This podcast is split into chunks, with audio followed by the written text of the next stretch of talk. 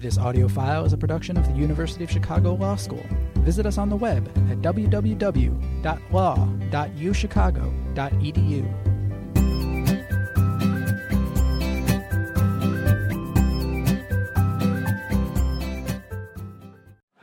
Good afternoon, everybody. Welcome.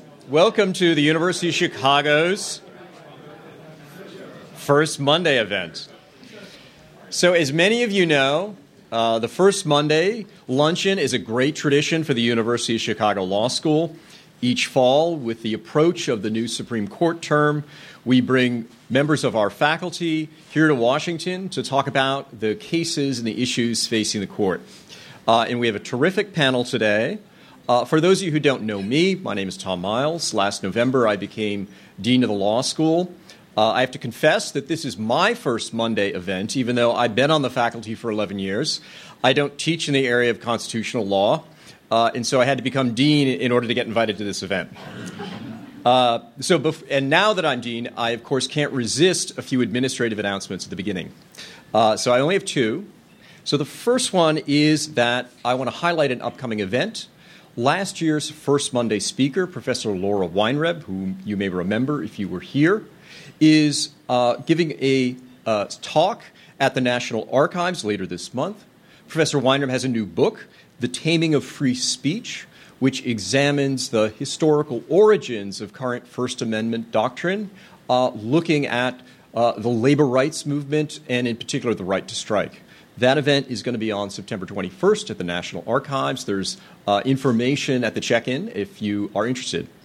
And the second uh, announcement I have is not really administrative, but in part, uh, and that is I'm very pleased to announce uh, that last month the University of Chicago announced a Supreme Court and appellate clinic. Uh, the clinic is a partnership with the law firm of Jenner and Block. We are very excited about it for a number of reasons. It provides our students the opportunity to work with ex- experienced litigators on U S Supreme Court and federal appellate litigation. We're especially excited because our colleague, Professor David Strauss, will serve as the faculty director. David, as you know, is a greatly influential scholar of constitutional law, an incredibly experienced practitioner in appellate advocacy, and, of course, is an incredibly beloved teacher at the law school, and we're thrilled that he is leading this effort. Uh, I also want to note our great partnership with the law firm of Jenner and Block in this. Not only have they provided generous support, they're also providing tremendous mentoring and teaching support in the clinic. And I suppose the, the final reason why we're so excited about this clinic is that it has brought to us our new colleague, clinical professor Sarah Konsky. Uh, Professor Konsky comes to us from the law firm of Sidley in Austin, where she practiced both in appellate courts and in trial courts. She has a particular expertise in labor and employment law. And in the short months that she has been with us, she has already developed an incredible following among our students. Uh, she is going to be a fantastic presence at the law school, a great teacher for us. We're very thrilled she's here. I think her success is due in no small measure to the fact that she's also a graduate of the law school. Uh, but rather than I tell you how wonderful she is, I'm going to turn it over to her to be our moderator for today's discussion. So welcome.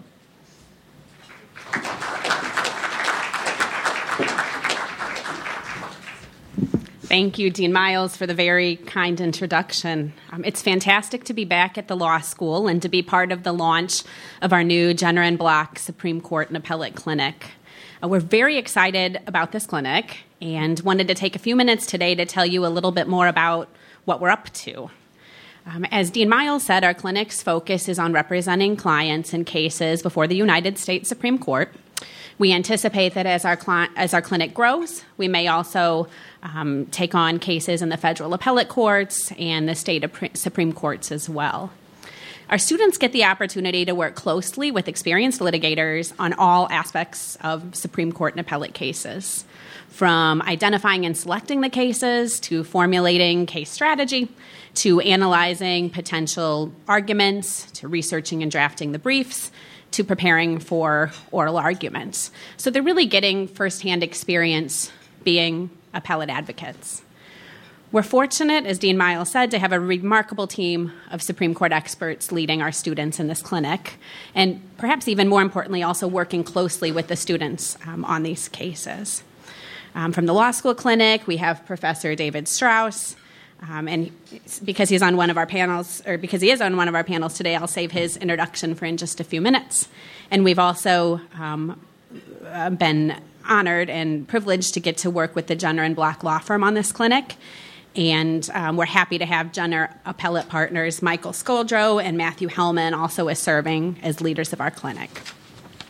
And then I act as the clinic's director, so I also get the great privilege of supervising and working closely with our students um, on our cases as well. Our panelists today will be covering a number of different Supreme Court cases, but I wanted to be sure, while I have the microphone, to tell you about the two cases that are before the Supreme Court that our students have been working on. The first one is Manuel versus City of Joliet. Our clinic, together with Jenner, represents the respondent in the case, the City of Joliet. The students have been extremely excited to have a merits representation right off the bat um, in the court.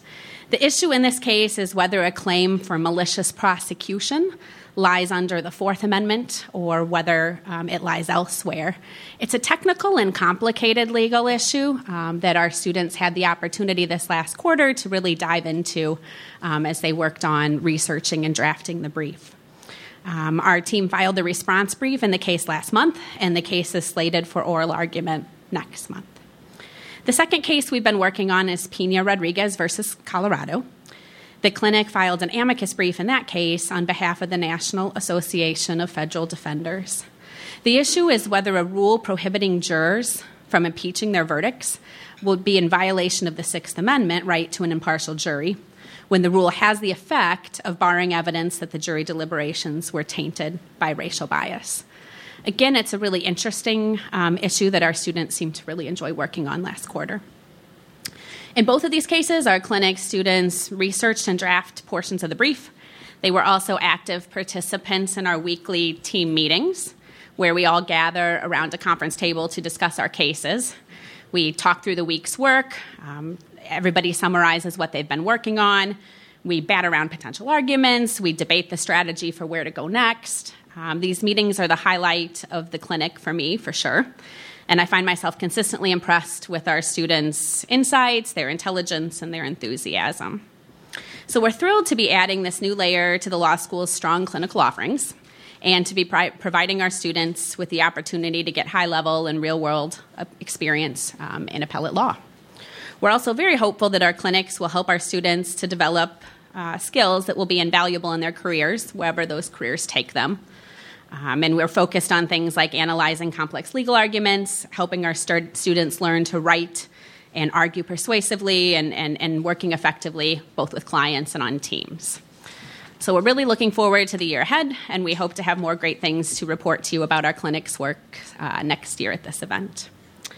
And now I'd like to shift gears to briefly introduce our three esteemed faculty members who will be our panelists today. Um, Anthony Casey is professor of law and the Mark Claster Mamelin Teaching Scholar.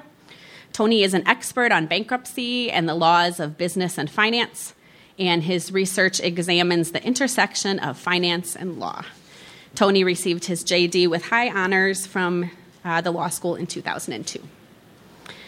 Next, we have Nicholas Stephanopoulos, who is an assistant professor of law. Nicholas's research and teaching interests include election law, constitutional law, legislation, administrative law, comparative law, and local government law. And finally, David Strauss is the Gerald Ratner Distinguished Service Professor of Law. And as previously mentioned a couple of times now, he's also our faculty director um, on our Supreme Court and Appellate Clinic. David has argued eighteen cases before the United States Supreme Court and published articles on a variety of subjects, principally in constitutional law and related areas. So as I'm sure you know, today's presentation is entitled October Term twenty sixteen, Highlights and Perspectives. Each speaker will speak for about ten minutes, and then we will open the floor for questions from the audience. And now, without further ado, I will turn things over to Tony Casey to kick off our discussion. Thank you. Thank you all for coming. Uh, Like Dean Miles, I don't uh, teach constitutional law, so I'm going to be talking to you about uh, the business law cases at the Supreme Court. Uh, and while there are a handful of cases that fall under that label, I want to focus on two that are particularly interesting and I think particularly important. The first of those is uh, United States v. Salman, which is a insider trading case. The second is JEVIC, uh, it's, uh, the JEVIC bankruptcy. It's a corporate bankruptcy case. As is often true, both of these cases pose the court the choice to go broad or go narrow. So they could decide on narrow grounds that have very little ripple effects outside of the case, or they could give us broad principles that change the way we think about insider trading and bankruptcy. I'm going to suggest that they're going to go narrow on JEVIC in the bankruptcy world, leaving lots of unanswered questions, but probably go broad on Salman, leave, giving us a broad principle for insider trading. So I want to start with the insider trading case. The the issue, the question is about what's known as remote tippee trading. And so the, the simplified hypothetical is insider gives information to friend, gives information to friend who trades on information. Is that insider trading? Right? So the person trading isn't an insider, but they had the information. The framework for these type of cases goes back to nineteen eighty-three in the United States v. Dirks case. And the Supreme Court there said that the mere possession of insider information is not enough to make insider trading. And there's really two reasons behind that conclusion, right? So one was a policy reason. We have a whole industry of market analysts whose legal business is to go out, find information other people don't have. And if we say the mere possession of information means trading on it makes you, is criminal, that would disrupt that whole industry.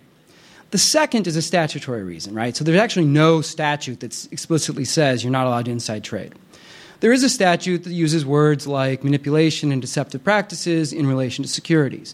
And so the court said, if you're going to take insider trading and make it illegal under that statute, you need to point us to something that's bad behavior, some manipulation, some deceptive practices. And so in Dirks, the court said the best way to find that is to show that the insider who had the information breached a duty when they gave the information to the outsider. And the best way to find that breach is to say they got some personal benefit from doing so. So if an insider gets paid to give information to a friend, then clearly that was a breach of a duty. And then if that person trades on it, knowing that the insider breached the duty, that would be a crime. Now, the problem with that statement was, well, what else could be a personal benefit, right? The court didn't really give us kind of strict guidance on that. So now fast forward to two thousand fourteen. It was a case in the Second Circuit, United States v. Newman. So United States v. Newman, on the facts, very cleanly set up the question of what could be a personal benefit. So in that case, you had an, inside, an insider who was an investment relations professional who gave information to a friend, who gave it to a friend, who then shared it with their boss, who then traded on it. So the question was, was the boss guilty of insider trading? Now, the government argued in that case, well, yeah, because the tra- the inside person gave it to a friend, and that's a personal benefit if you help out a friend. Now, they weren't really close friends. They were professional friends. There was some career advice going back and forth. But the government said that's enough. So the Second Circuit said no way. They said mere friendship cannot be enough to establish the personal benefit that Dirks was talking about. You need something more than that. If you state the case like that, it looked like a great case for the Supreme Court to take and give us some guidance. The problem was, in Newman, there were some other procedural irregularities and problems with jury instructions, with, which meant that even if they reversed the Second Circuit, the convictions probably still would be overturned. So it would have been an advisory opinion, so they don't grant cert on Newman.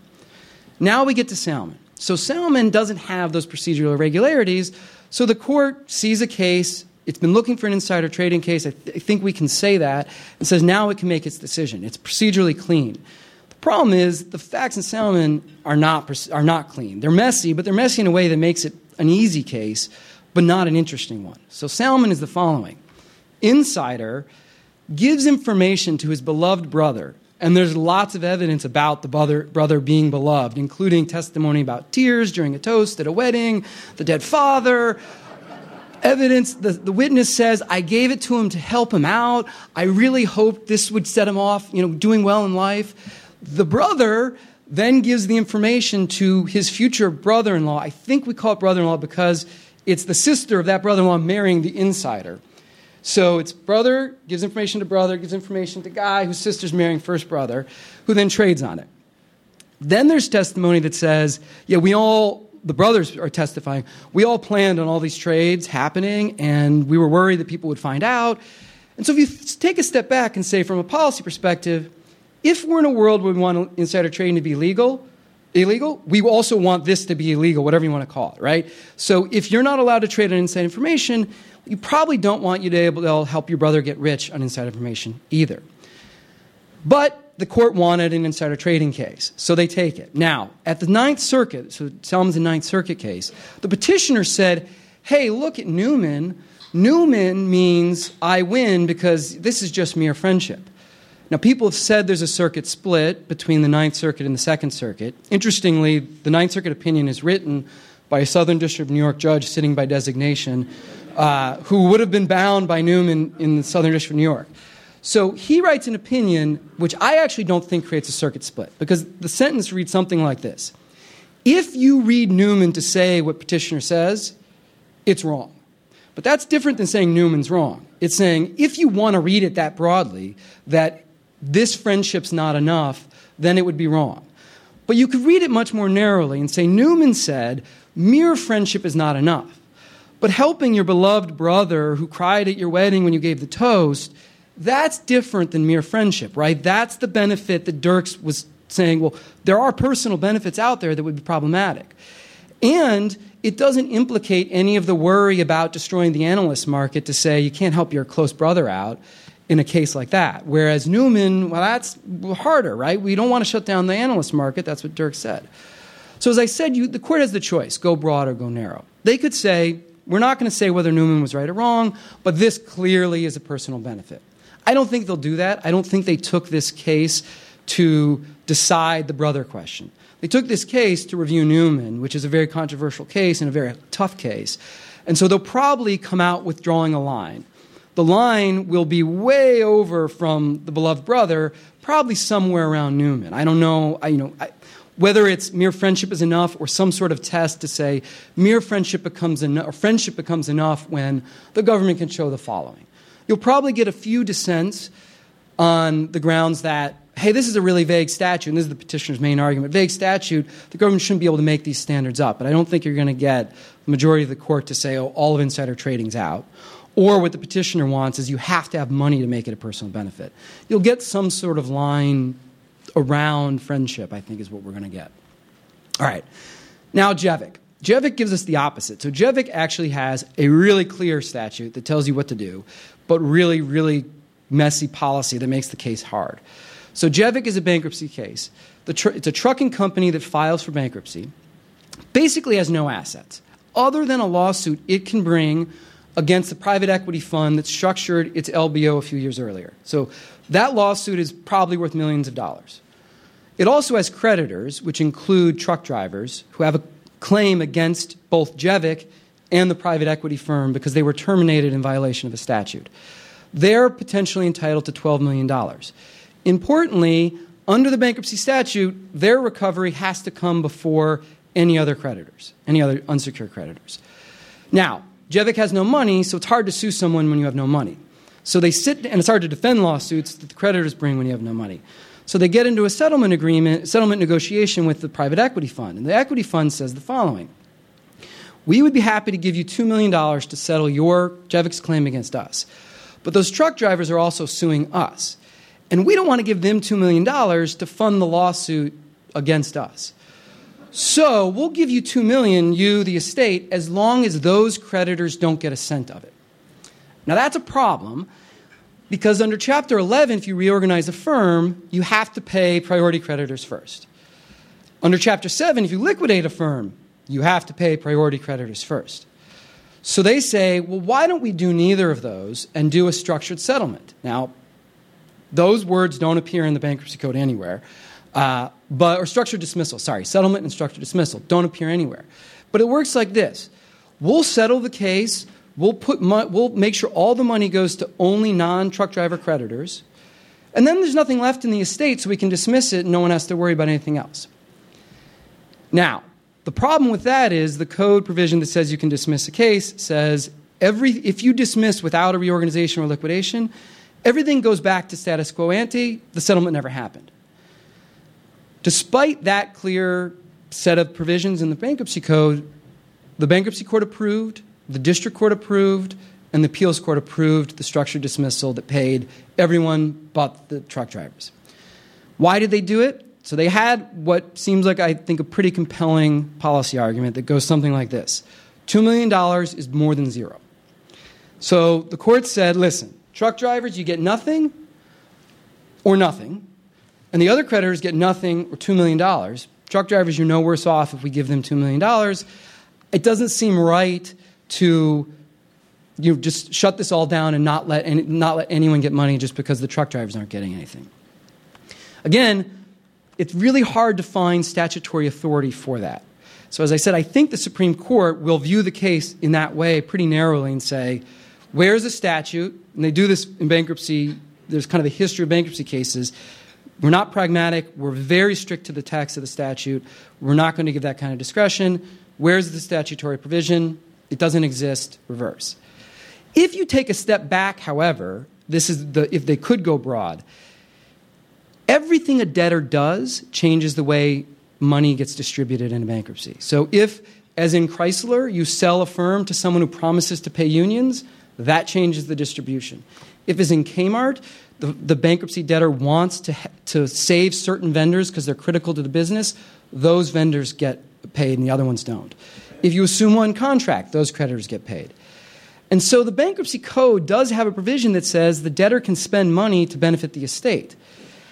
And now we have the problem of when is a distribution, when is a payment an expenditure to benefit the estate, and when is it a distribution that violates priority? And what I think will happen in JEVIC is we're going to draw the first line, and then the courts below are going to realize there's a lot of other lines we need to draw, and now we don't know what to do because we don't have guidance. So the hopeful me says the court will give some guidance of what's an expenditure and what's a distribution. The more realistic me says, no, they'll just say, this was a distribution, that's not okay. We'll get to the other cases if they ever come back. Thank you. I'll hand it over to Nick.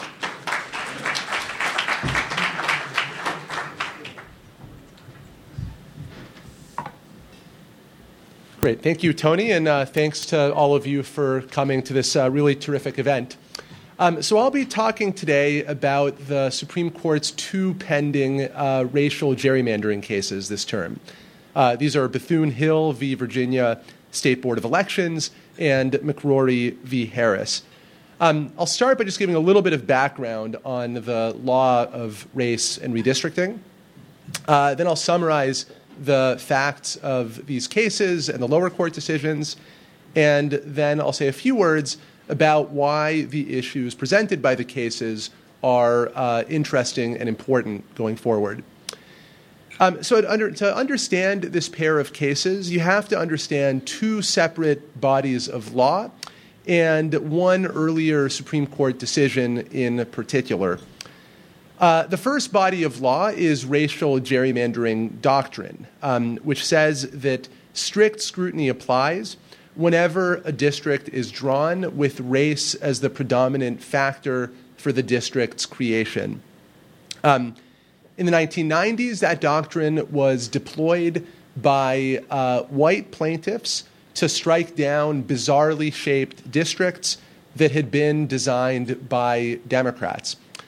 Uh, the doctrine is now, in sort of an ironic twist, being used by minority plaintiffs to attack less oddly shaped districts that in all cases were designed by Republicans. So it's almost a complete inversion of the original circumstances for this cause of action. Uh, the second body of law here is the Voting Rights Act, which has two provisions that are relevant, uh, Section two and Section five. Um, simplifying a little bit, Section two says that districts in which minority voters are able to elect their preferred candidates have to be drawn wherever there exist large concentrations of minority voters and voting is racially polarized. Uh, then Section five says, or uh, rather used to say before it was neutered by the uh, Supreme Court, that um, certain southern jurisdictions can't reduce the number of districts in which minority voters are able to elect their preferred candidates. And the important prior case is Alabama Legislative Black Caucus v. Alabama, which the court decided just last spring. Uh, when Alabama redrew its state legislative districts in twenty eleven, it froze the minority percentages of all of its then existing majority-minority districts. Uh, the plaintiffs in the case argued that this was a textbook case of race being the predominant factor in redistricting. Alabama responded that it froze the minority percentages in order to comply with Section five of the Voting Rights Act. The court didn't buy that excuse. Uh, the court held that Section five does not require mechanical racial quotas. Instead, it requires a fact-intensive assessment of each district to figure out whether voters in that district are actually able to elect their preferred candidate or not. So both of the current cases, uh, Bethune-Hill and McCrory, involve uh, twists on the Alabama fact pattern. Uh, in Bethune-Hill, Virginia had twelve existing state house districts that were electing black voters' preferred candidates. And these districts had uh, black uh, voter percentages between forty-five percent and sixty percent. The state redrew all of these districts using a fifty-five percent floor so that all of their black percentages were above fifty-five percent. Uh, the trial court held that this was not racial gerrymandering because even though an explicit racial target was used, many aspects of the district's shapes were driven by traditional redistricting criteria, not by racial considerations. And so race, therefore, did not predominate over all of the other factors in determining the shapes of the districts. In uh, McCrory next, North Carolina had two existing congressional districts that were electing black voters' preferred candidates. Uh, one of these was forty-two percent black, and the other one was forty-eight percent black. The state redrew both of these districts to be majority black. Uh, and it said that it did so in order to comply with Section two of the Voting Rights Act.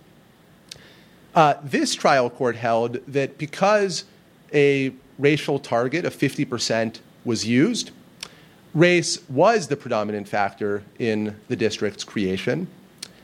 And the court also held that the state's justification for the racial target, uh, its effort to comply with the Voting Rights Act, was not persuasive. Um, according to the court, there wasn't enough racial polarization in the areas covered by the districts, and therefore the districts were not required by the Voting Rights Act. So considered together, Bethune-Hill and McCrory raise the uh, quite interesting issue of what it means for race to be the predominant factor in redistricting. Uh, McCrory implies that the question is ultimately subjective. So if race was the most important consideration in the minds of the legislators, then strict scrutiny applies. Uh, Bethune-Hill, on the other hand, implies that the question is ultimately objective. No matter what legislators, in fact, think, if districts' shapes correspond better to traditional criteria than to racial demographics, then race was not the predominant factor. Uh, to see the difference between the two approaches, imagine that a legislature declares, we want to create a fifty-five percent black district, and then it draws a fifty-five percent black district that also happens to be a perfect circle and to correspond perfectly to a single county. Under McCrory, strict scrutiny would apply because the legislature's subjective motivation was racial. But under Bethune-Hill, strict scrutiny would not apply because, objectively, the district can be explained perfectly well by traditional criteria. So how is the court likely to resolve this uh, dispute? Um, I think it's pretty clear that the subjective approach in McCrory is more consistent with the court's precedents. Uh, and I expect the court will uh, say so when it decides these cases. Uh, notably, in a nineteen ninety-five decision that laid out the test for racial gerrymandering, the court said that the question is whether race was the predominant factor motivating the legislature's decision. And the court also said in that case that deviations from traditional criteria are uh, merely circumstantial evidence of a racial purpose. Uh, they're not the violation themselves. Uh, and so I think Bethune-Hill's objective approach uh, conflicts with this language and therefore is going to be set aside. Uh, the second interesting issue from these cases comes from uh, McCrory, and it's whether states can take districts that are below fifty percent in their minority population and that are already electing minorities' uh, preferred candidates, and then whether the states can raise these districts' minority populations above fifty percent and defend their actions on the basis of the Voting Rights Act. The trial court in McCrory was able to skirt this issue by carrying out a very odd analysis of racial polarization, which I won't get into uh, now. Um, but the Supreme Court likely will have to confront this issue, and it's quite a legally intricate issue. So on the one hand, in a two thousand nine case, the court said that plaintiffs in a Section two suit have to show that an additional majority-minority district can be drawn. On the other hand, in that same case, the court said that when plaintiffs successfully make this showing, the state has discretion in coming up with a remedy. Uh, it can draw either a new majority-minority district or a new crossover district with a minority population below fifty percent that nevertheless elects the minority preferred candidate thanks to crossover voting from uh, from white voters. So if the court reaches this issue, which it very well might, uh, I predict that it'll confirm that Section two does not require states to draw majority-minority districts. Uh, conservative justices on the court have never liked these districts because they see them as overly racialized. Uh, and increasingly, the liberal justices on the court also don't like them because they're uh, more packed than they have to be to elect minority voters' preferred candidates. So if that's right, that means that North Carolina's defense of the districts will fail and they'll be struck down as racial gerrymanders. Um, lastly, let me just say a couple of words about the dog that isn't barking in Bethune-Hill and McCrory, uh, which is partisanship. So it's perfectly clear that the real motivation behind both of these lawsuits is not some kind of principled objection to the use of race uh, in governmental decision-making. Uh, it's obviously Democrats who are aggrieved by very aggressive Republican gerrymanders in North Carolina and Virginia, uh, and resorting to whatever legal tools are available to fight the gerrymanders. Um, I wrote an article last year where I found that uh, North Carolina's congressional plan is the uh, fifth worst partisan gerrymander in the country, and Virginia's uh, state house plan is the fourth most extreme Uh, in that category of, uh, of district maps. So it's completely understandable the Democrats in these two states want to uh, undo these quite egregious plans. Um, it's just ironic and a bit of a shame that because of the Supreme Court's inability to come up with a test for partisan gerrymandering, uh, Democrats instead have to attack these plans using a uh, racial cause of action. Uh, these are just the latest in a long number of racial gerrymandering cases where all of the rhetoric is about race, but the uh, true underlying motivation is uh, uh, unquestionably partisanship. Um, And I think it would be nicer in the future to uh, focus on the issue that is now subterranean instead of letting it to uh, continue lingering um, below the surface. Uh, so with that, I'll stop, and I'll turn it over to David to hear about some more of the court's uh, pending cases. Thank you.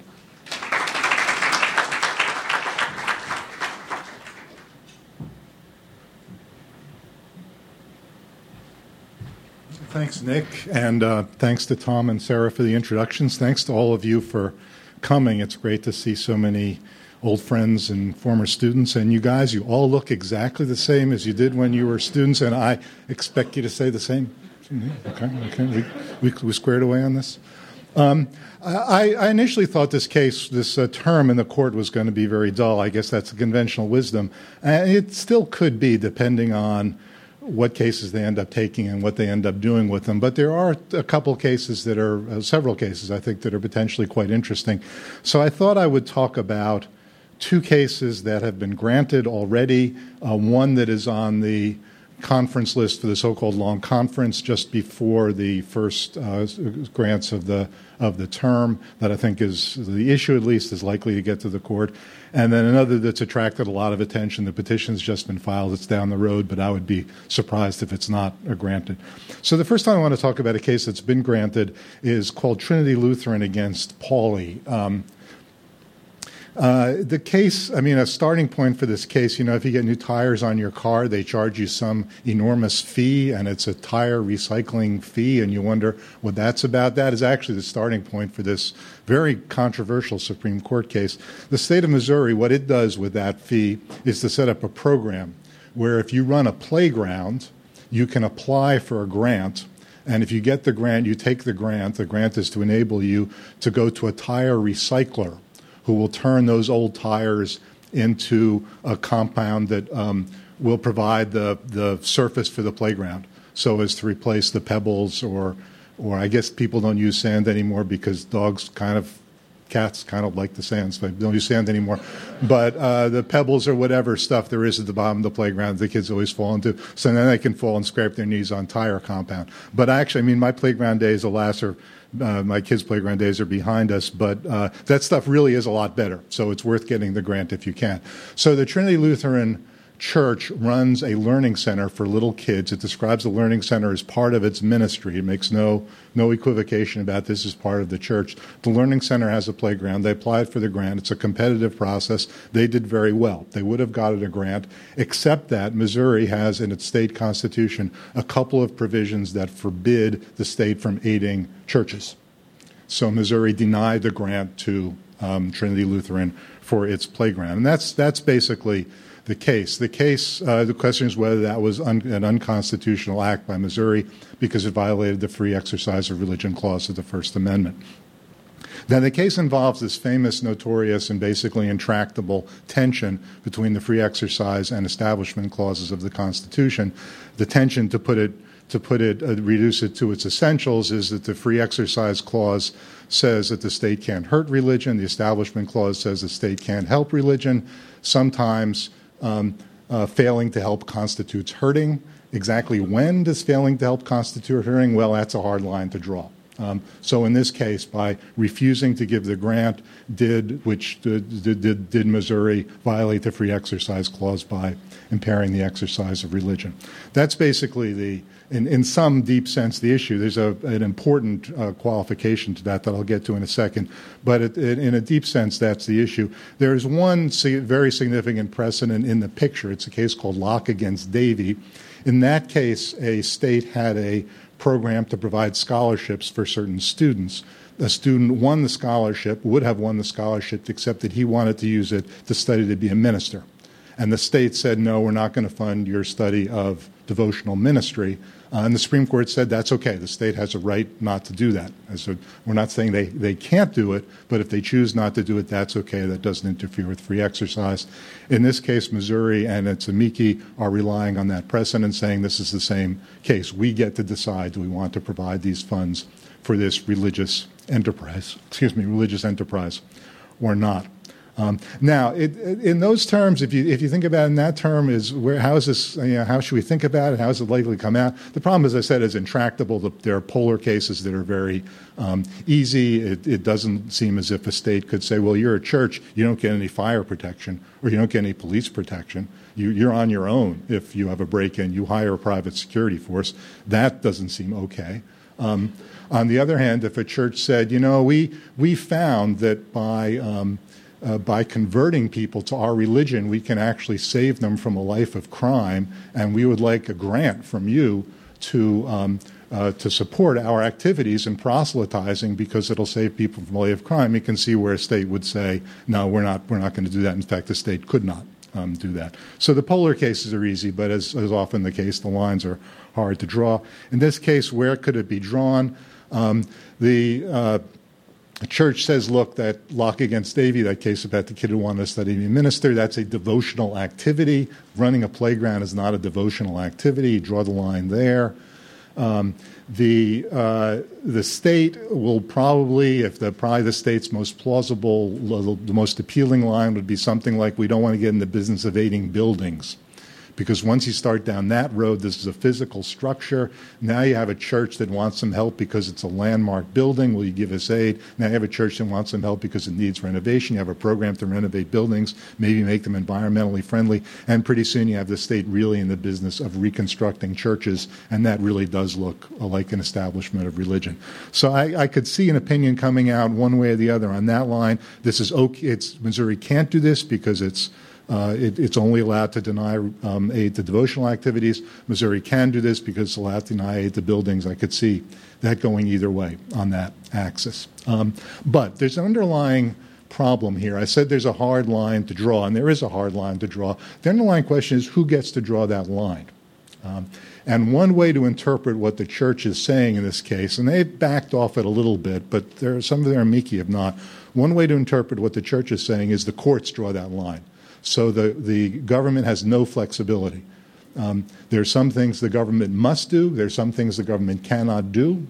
If it's not something that you're forbidden to do because it's an establishment, it's forbidden aid, then you must do it. Um, and because you're not forbidden to support playgrounds, therefore you must. Uh, that's one possible position to take in this case. The other position would be, no, there's some room in the joints for politics, for a political or uh, democratic decision. To say, well, we could we could provide this aid, but we choose not to. We we think government should stay as far away from religion as possible, and we in Missouri want to stay away from it. So while we could provide the aid to the playground, we would rather not. And for the court to say, well, yes, there is, as they said in an earlier case, play in the joints, and they could it could it's a, it's in an area where we're going to leave this decision up to the democratic process. The reason I focus on that is I think in an in a interesting way, that was that's a, a that's a um, an issue for the court now, uh, and it was an issue that came up in JEVIC, this case about the contraceptive mandate, where the question was the um, um, uh, funds from the Affordable Care Act going to pay for contraceptives, and if you recall, what the court actually did, and it didn't wasn't I have to say it wasn't its finest hour. Well, what the court actually did was to try to play mediator and put out a settlement proposal to the parties and say, here's a possible solution. Instead of deciding the case, here's a possible solution. What do, what do you guys think about this? Which is not sort of the role you kind of expect the Supreme Court to play. Um, but what it does indicate is a tendency to say these are issues for the courts. There had been extensive negotiations in the White House about the Affordable Care Act contraceptive mandate. They came up with a compromise. And then that compromise was challenged in court. And the court could have said, listen, this was hashed out in the political process. And, and that's, you know, religious groups have a fair share of political power, at least a lot of them, not all of them. And that's a separate question. Um, leave this to politics. And the court's instinct was to do the opposite. Now, whether a new court, a four to four court, a court with a new member will have that same instinct, or whether that court will say, you know, it's time for time to sort of leave some room for the democratic process to operate here and to allow these issues to be resolved democratically instead of for us to go in and say, here's the line, and instead to say the line falls somewhere in this range, and where it falls in that range is up to politics. I think that's a big question that has implications beyond this uh, itself pretty important case. Okay, that's the first case I wanted to mention that's before the court.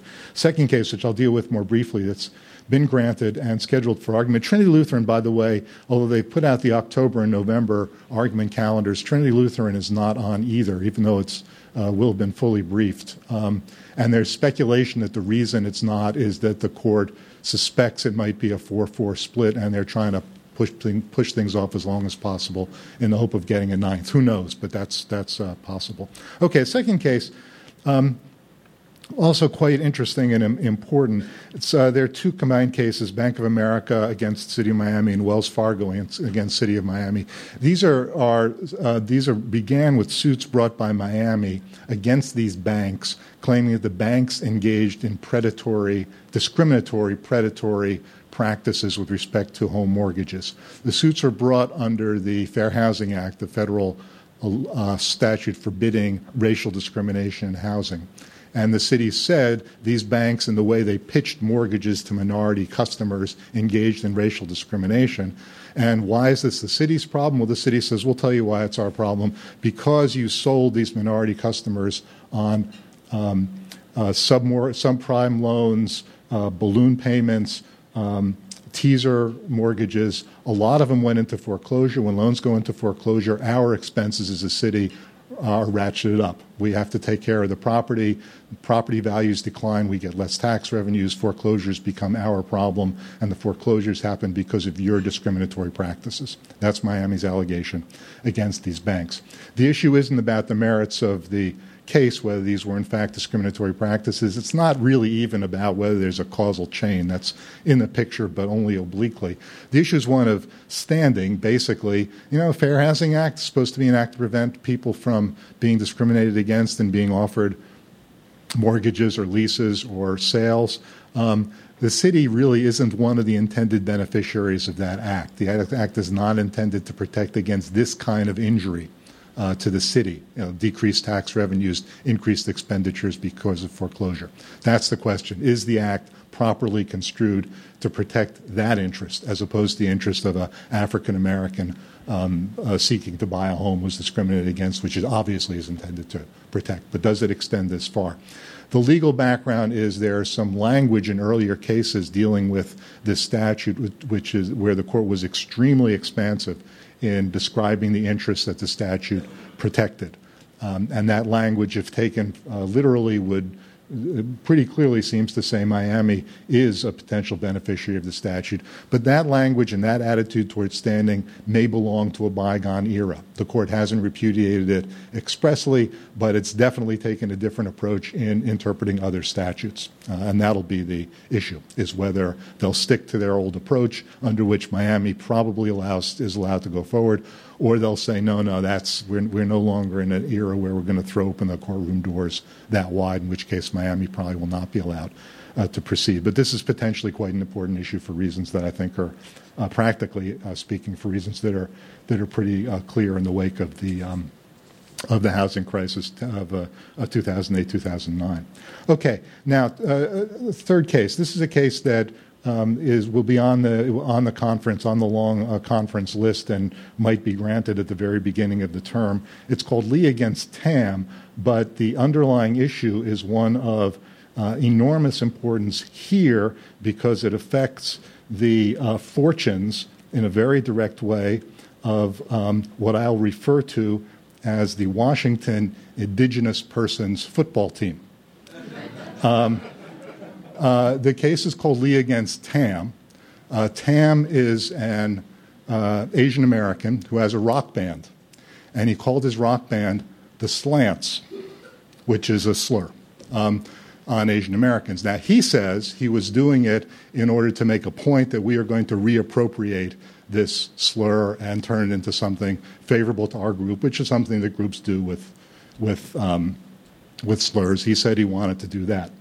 Um, he applied for, he uh, uh, uh, sought to have slants registered as a trademark with the federal government.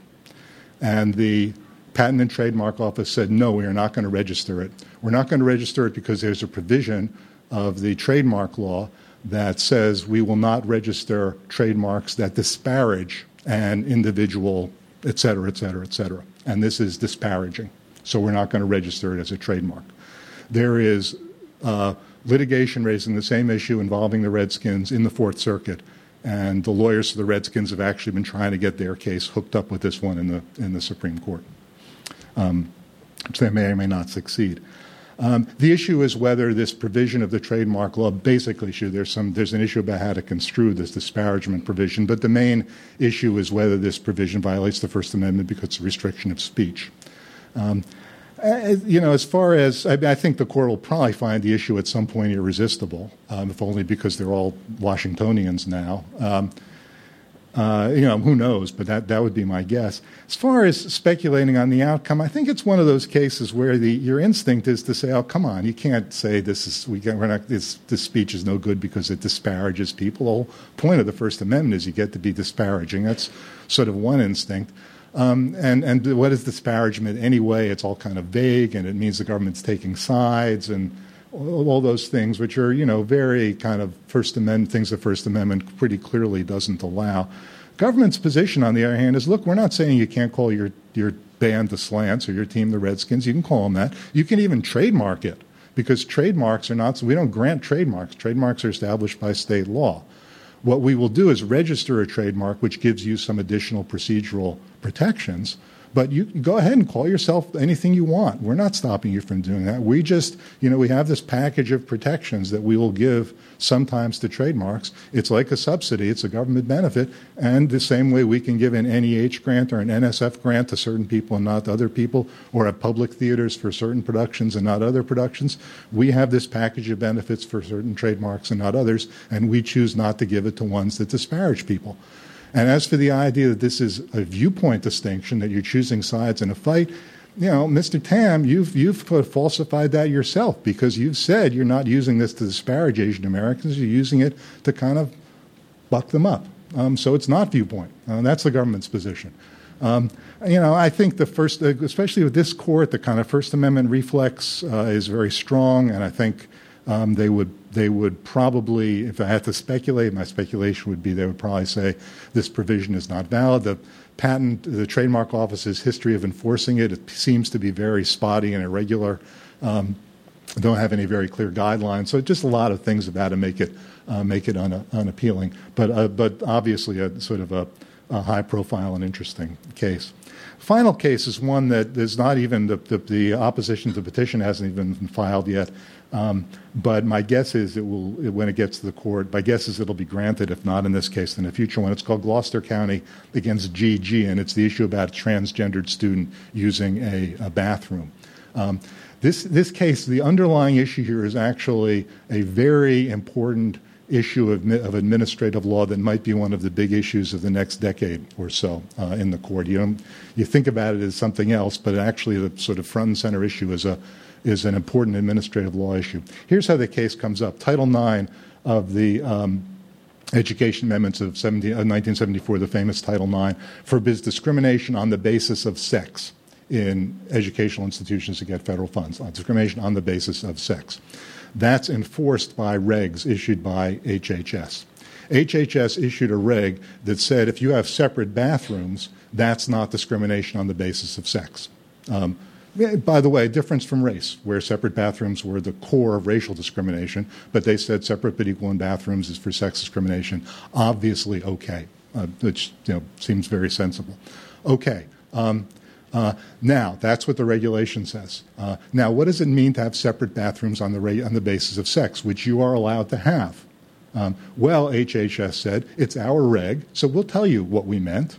Uh, and what we meant is you get to go to the bathroom of the sex you identify with.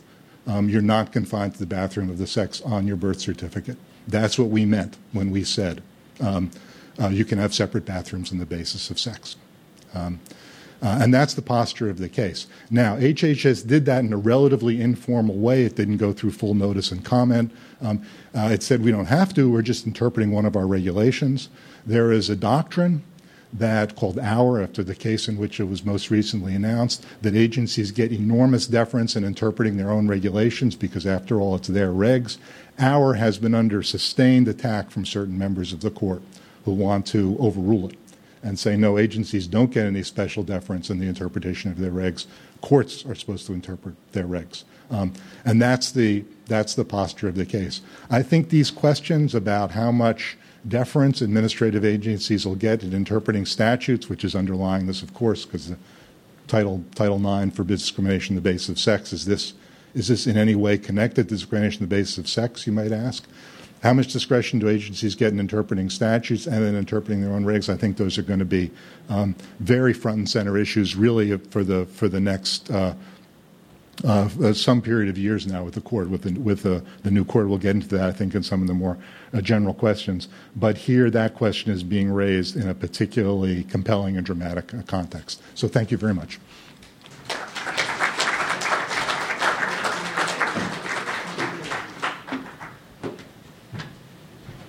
Right. Thank you, Tony, Nick, David, for the great um, information and insights.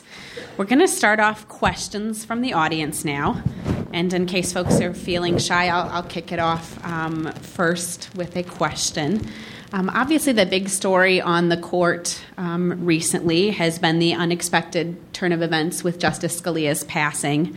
Um, we have the nomination without confirmation of Justice Garland and an eight eight... I'm sorry, four four court with only eight members um, deciding cases and deciding what cases to take. So perhaps to start with David and, and Tony and Nick, if you have thoughts as well, um, where do you see things going with the court this year? What are your predictions for the term? Um, well, I think in these situations where you could have a either a, a, a significant change in the orientation of the court if the Democrat wins and appoints Judge Garland or appoint someone um, who would, a Democratic president would naturally appoint, uh, a very a significant change or a kind of reinvigoration if we have a Republican appointee. I think that there's a real danger here in fighting the last war uh, and thinking that the issues of the next generation are going to be the same issues that we've been preoccupied with. I had a conversation with Rich Wolf of uh, U S A Today about this, and Rich mentioned, you know, this is probably the most significant election for the Supreme Court since nineteen sixty-eight. I think that's probably right. In nineteen sixty-eight, Nixon ran against the Warren Court, and then very early in his time on the court, he got to make four appointments. And there is no question that those four, and he won the election narrowly, no question that those four appointments were made by Hubert Humphrey, who was his opponent in that election. Constitutional law will look very different, and we could be in the same situation now. But if you think back to sixty-eight, the big issue that everybody was concerned with, that, that, that Nixon was campaigning on, was law and order, the rights of criminal defendants. And while that was a significant issue in the next decade, no one in sixty-eight saw abortion coming um, that I know of. No one thought this is a big issue, big election, because it's going to determine whether there's a right to abortion. Affirmative action was really not on the radar screen um, in sixty-eight. Gun rights, nowhere near the radar screen. In fact, one of Nixon's appointees, Warren Burger, was famous for saying the claim that the Second Amendment creates an individual right to have a handgun is a fraud. Um, so these issues that are so salient for us were nowhere in the picture then. I think there's a real danger of thinking, you know, what is this going to do about affirmative action, abortion, Second Amendment? Some of those issues sure will persist, but but I think there's a trap there. So what will persist? I think I think a couple things. Uh, first, these questions about executive power and the power of administrative agencies. I think those are going to be big questions, um, especially if we have a situation in which the presidency is in the hands of the Democrats and Congress, or at least the House, is in the hands of the Republicans. So there is no way for a president to get anything done except by executive or administrative action. That, that, and if there's a Democratic majority, quote unquote, on the court, a majority of people appointed by Democratic appointees, Um, the big question will be, are we going to see an expansion of doctrines that give deference to the executive and to administrative uh, agencies? I think that could be especially true, maybe even no matter who wins the election in the area of national security. I think the trade-offs between national security and civil liberties are just, we're just stuck with those for the indefinite future. Um, a lot of those are done at the level of executive power, and so we'll see those. So that's a, a second thing, that, that's a, an area where I think That, that's, you know, that's something to keep your eye on. The other thing I think is going to emerge as an issue for this court that is not that salient yet um, is what you might call blue-collar criminal defendants' rights. Uh, this court has been quite strikingly sympathetic to what you might think of as white-collar criminal defendants. Um, the federal government has a terrible record before the court in substantive criminal prosecutions, criminal prosecutions brought by the federal government. They've gotten their uh, ears boxed time and again um, by the court. I remember a couple of years ago, there were a lot of stories about how there was a surprising lack of dissent, a surprising unanimity on the court, and I think that was true, but a lot of that was driven by the fact that both sides of the court are um, impatient with or hostile to, however you want to characterize it, a lot of federal law enforcement. Um, now, uh, the, the, the, the criticism that has been made is, you know, you guys in the Supreme Court, sure you're sympathetic when someone like the former governor of Virginia is accused of doing something you could kind of imagine yourself you would might have done if you were in that position.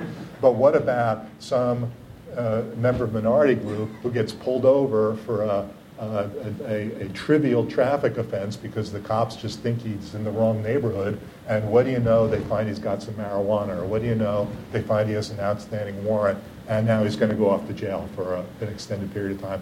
You seem less sympathetic to him. That's the criticism. And I think they'll respond to that criticism in a post-Ferguson so-called environment. Um, and I think you'll see a lot more attention to issues raised by street-level criminal law enforcement. And that, that could be bipartisan. That could cross ideological lines as the attention to the other kind of law enforcement has. So I would expect to see sort of very interesting movement in those areas, if not this term, then, then when there's a ninth justice, and it may be in unpredictable ways. Any other thoughts for our panelists? Okay, so we have microphones in the back and in the to the side. If you want to raise your hand, we can send a microphone over your way, and it's your opportunity to do reverse Socratic method on former professors. Sure, in the in the middle there. A microphone is heading your way. Since we have a corporate expert here, I'm wondering what you think about what I view as a very uh, obnoxious attack on the S E C A L Js by the corporate bar, uh, that they're biased and it's unconstitutional from them to hear cases when, in fact, A L Js make much of government enforcement work, and in my experience as a government lawyer, A L Js are as balanced and neutral as federal judges are, and we have a, somebody here who uh, hears appeals from A L Js. Can I mention that, Judy? I don't know what her view is. But anyhow, I was wondering, especially these vicious attacks in the Wall Street Journal, sort of offset, off, is that appropriate? And uh, isn't it a defeat when efficient administration of justice really is to the advantage of uh, these corporate attorneys?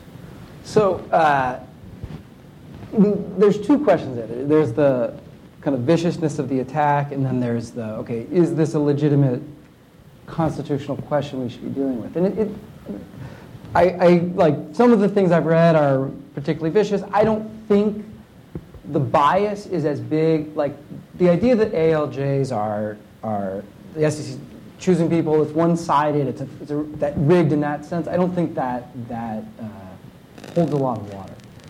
The question about their authority is an interesting one, and then there are questions about kind of biases we don't realize and protections you have that judges might bring to the table. And so, when I always think about the, I was at a panel last year on it, and I was.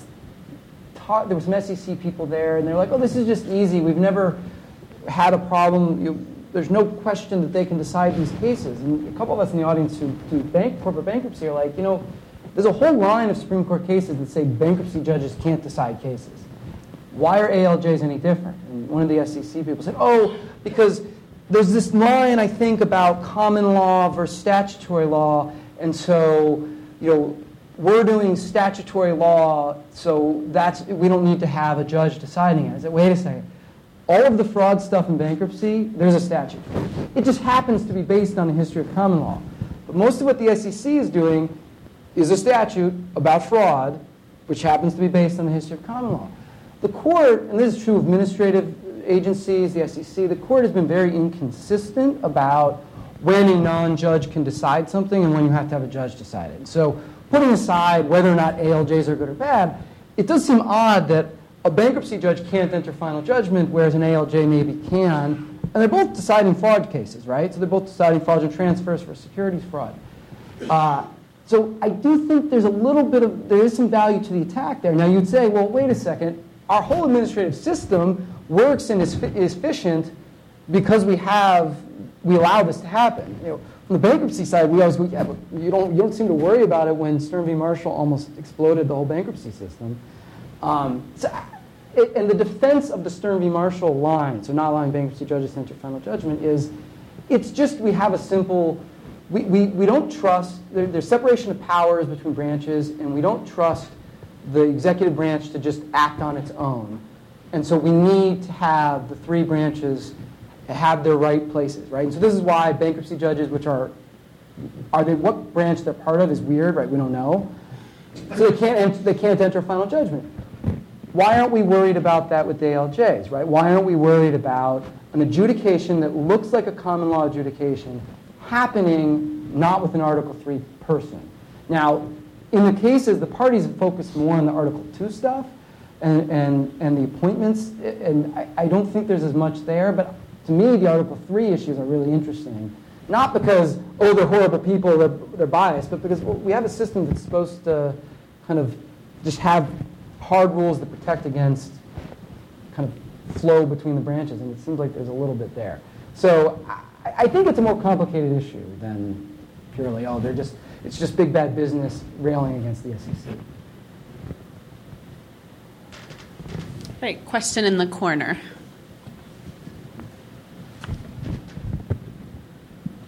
On uh, racial gerrymandering cases, uh, you said you favored a subjective rather than an objective test.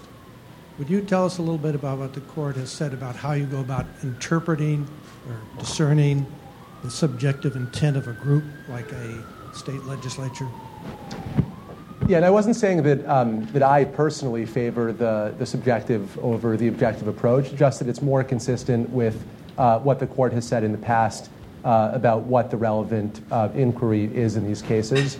Uh, in my view, this this entire cause of action is a very bizarre cause of action. You know, it's, it's the it's the only equal protection cause of action where you don't need proof of any kind of harm to state a claim.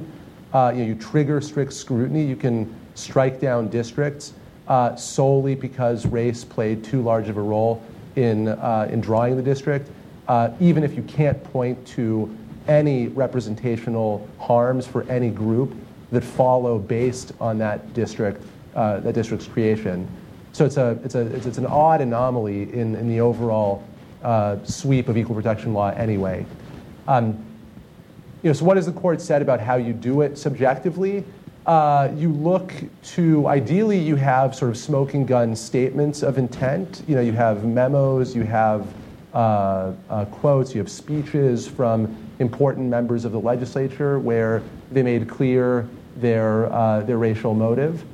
Um, usually you don't have that, so usually you have to resort to circumstantial evidence, and there are all kinds of circumstantial evidence you look to. Uh, the most famous of the kinds of circumstantial evidence is the shape of the district. So, you know, if you have this serpentine, bizarre-looking district, maybe you can infer that race must have been the predominant motive for that district because you never would have drawn that district in that particular configuration uh, but for the racial purpose. Uh, you can also look to disregard uh, for other traditional districting criteria. Maybe the district breaks up lots of counties. Maybe it disrespects underlying geographic communities of voters. Uh, Those are the main ones the courts have looked at. You know, some combination of, uh, of smoking gun evidence plus circumstantial evidence based on the district's particular form. Um, it's all kind of unsatisfying because uh, inevitably, you know, two legislators were the driving force behind the entire map, and yet uh, we might hold smoking gun evidence to be relevant, even if it came from other legislators who are drafting the map. Uh, What it means to have collective intent for legislature itself is, you know, a debatable, difficult proposition. Um, but you know, there we've had fifteen or so of these racial gerrymandering cases, so there's been a fair amount of consensus that's developed uh, within this body of law. What are the categories of evidence you look at? And they're the ones that I mentioned. A question in the middle table toward the back. Uh, can one of you address the uh, voting rights or voting restrictions cases, uh, how you think they will play out? And in particular, is this one that uh, will be decided by who that ninth justice is? Uh, sure. So yet none of those cases have yet reached the court on the merits, uh, but those cases are exploding in, in frequency throughout the country. So you have uh, cases involving the constitutionality and the validity under the Voting Rights Act of uh, photo I D requirements for voting, uh, of cutbacks to early voting, Uh, of efforts to get rid of party line voting in uh, in a couple of states, uh, of um, uh, uh, proof of citizenship requirements to register to vote. You know, there's a there's a whole constellation of voting restrictions that have been passed in different states over the last decade or so, and that are now being attacked on uh, any number of different theories in both state and federal courts.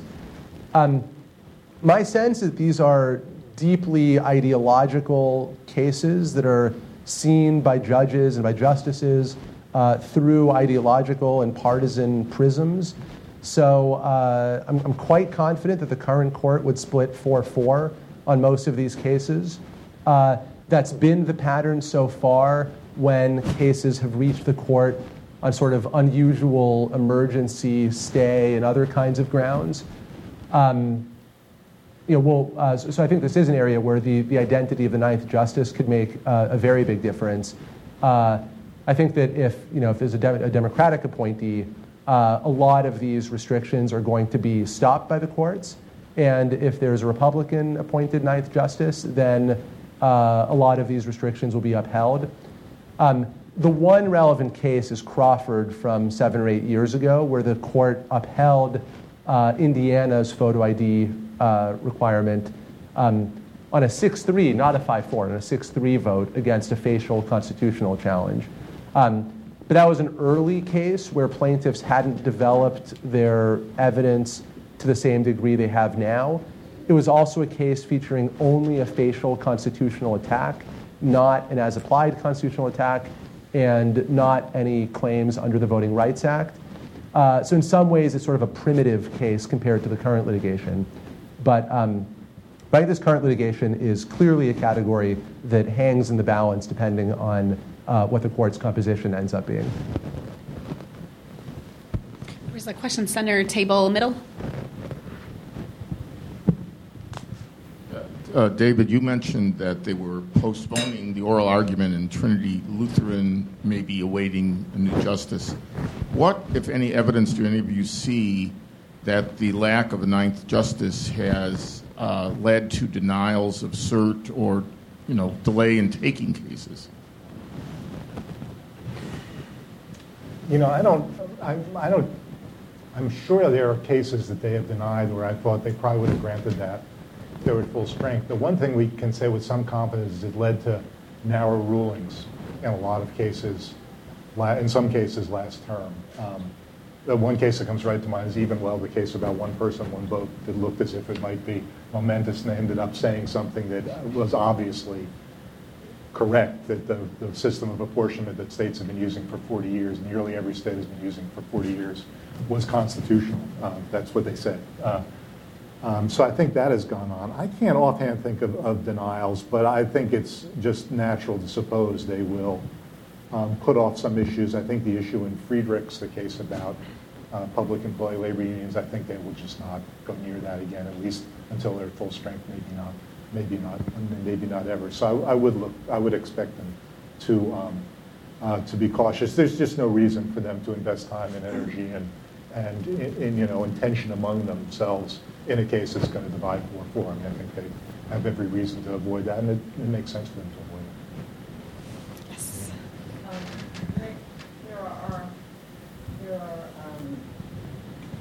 These cases popping up now about redistricting, suggesting that the court should ultimately, they're all a relatively early point at this juncture, they're all suggesting, well, it's time for the court to address the question of partisanship and redistricting.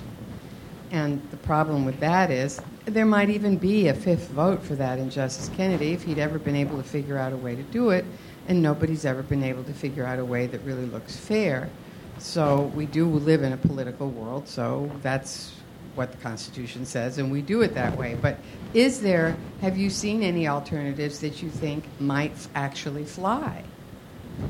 Uh, yes, I, I wrote an article on this topic a couple years ago, and I've, I've been uh, uh, centrally involved. uh, and so, so unusually for, for academics, you know, where we write articles and they land on sort of dusty bookcases, uh, this article has become the, uh, the the sort of impetus for a lawsuit in Wisconsin, uh, where we survived Wisconsin's motion to dismiss and motion for summary judgment, and we had a trial on partisan gerrymandering uh, at the end of May. So this was the first case, the first partisan gerrymandering case that made it to trial uh, in a thir- in thirty years. You know, ever since the court recognized the cause of action for partisan gerrymandering uh, back in nineteen eighty-six. So I'm crossing my fingers here that uh, the the trial court will see things. Yes, the standard is so. Um, so we have a, a quantitative measure that captures the extent of the partisan asymmetry of different plans. Uh, the basic intuition is that when you gerrymander districts, your goal is to waste the opposing party's uh, votes, and you can waste their votes in one of two ways. You can pack their voters in districts where they have overwhelming majorities. And so there, all votes above the fifty percent plus one threshold you need to win are wasted. Uh, or you can crack the other side's supporters among lots of districts where all the votes are cast for losing candidates, and therefore all of the votes are wasted. So this measure that we propose uh, adds up both sides' total wasted votes across all of the districts in a state. Uh, it subtracts one total from the other and divides by all of the votes cast in a state. Uh, and so it captures in a single number the uh, the direction and the magnitude of, uh, of the partisan uh, asymmetry there. Um, so we've calculated this metric for every state from uh, every state plan from nineteen seventy-two to the present. And so we can say things that, like, Wisconsin's current state house map is the uh, fifth worst of all time, or at least of, of modern times. Um, so, so this Wisconsin lawsuit is based on this kind of quantitative partisan symmetry approach. Uh, there's a couple other uh, federal cases involving partisan gerrymandering that are also currently winding their way through the courts.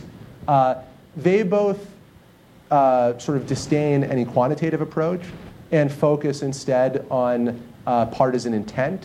Um, their basic theory for both of them, there's one in North Carolina and one in Maryland, their basic theory is that uh, when the legislature intentionally benefits one party and harms another, and there's any indicium of a harm, that's enough to strike down the whole map. So it's a more radical theory than the one we're proposing, because it would essentially be satisfied every time that a single party is in control of redistricting. Um, whereas our approach, because you have a quantitative measure, you can calibrate it, and you can state that, you know, only plans in the worst ten percent, only plans in the worst one percent, or whatever you want of the, of the historical distribution are uh, are unconstitutional. Um, I'd be happy with either approach. Uh, I think it comes down to Um, whether the court wants to radically upheave the entire area and basically declare almost all current district plans unconstitutional, uh, or whether the court wants um, a more tailored intervention that strikes down outliers but doesn't result in the great bulk of district plans being struck down.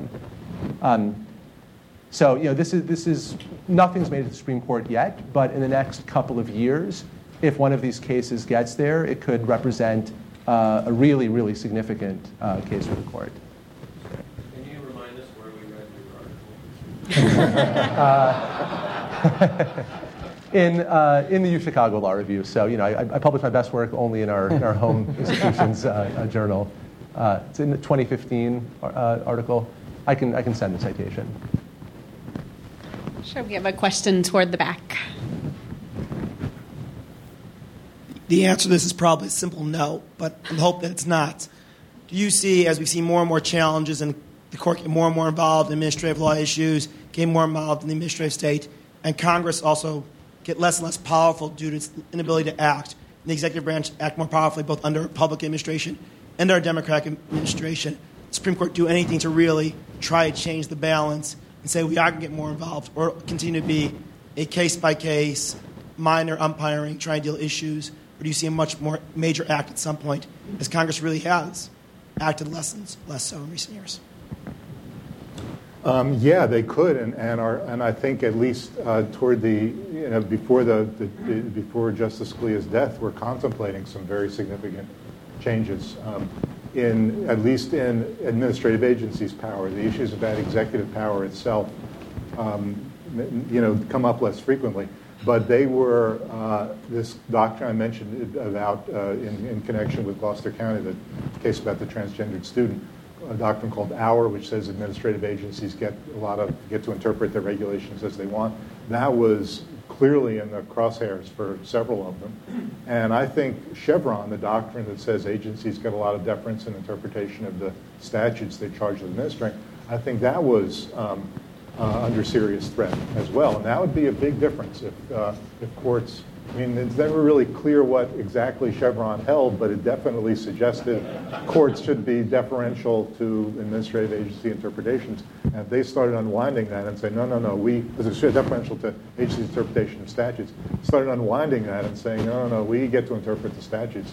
That would be a big um, a big change. So I I think they were contemplating some major things. And the question, and it's, a, and I think it's a, a, a difficult question for them if they if they come to be convinced that we're in an era of this kind of partisan uh, gridlock, where Congress is simply not going to pass a lot of legislation that the president supports, um, just because the president supports it, and they don't want to hand a win to the president. They think we're in that kind of era where bipartisan cooperation is increasingly different. Should they do something about that? And if they think we should do something about that, the thing they could do is move in the opposite direction from what I just said and allow increasing deference to executive agencies. But this is a big fault line for the courts. I think it was, I think it surprised a lot of people that there began to be these um, really strong statements of hostility to the administrative state coming from a lot of justices. I mean, really, um, Uh, you know, we're, we're ruled by bureaucrats, that kind of talk, uh, when these had been doctrines that had a lot of support, especially, you know, across the across the partisan line. In fact, a lot of support, especially from conservatives. Um, so I, I would I would think this is a this is one of the primary things that the next appointment will determine.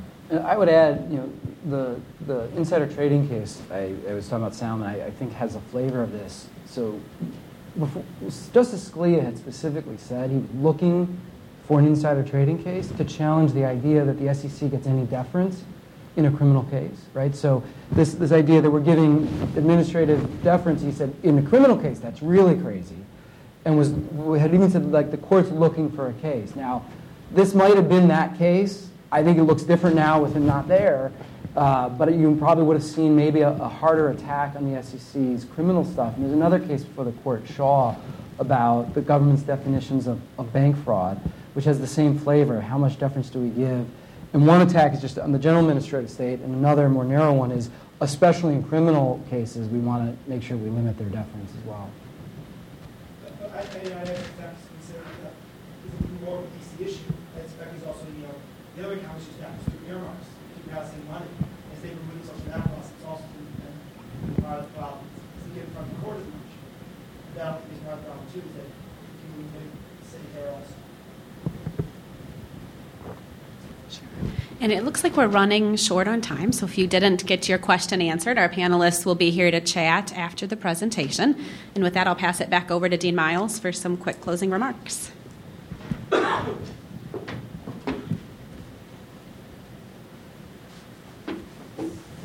Thank you. Thanks, Professor Konsky. I just want to thank you uh, for moderating our discussion, and I want to thank our panelists, Professor Strauss, Professor Stephanopoulos, Professor Casey, for uh, an illuminating uh, presentation today. Uh, I will be sure to be very careful about giving any inside information to my brother, uh, but thank you all very much for coming.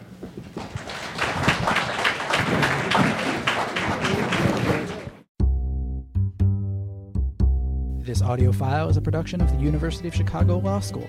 visit us on the web at w w w dot law dot u chicago dot e d u.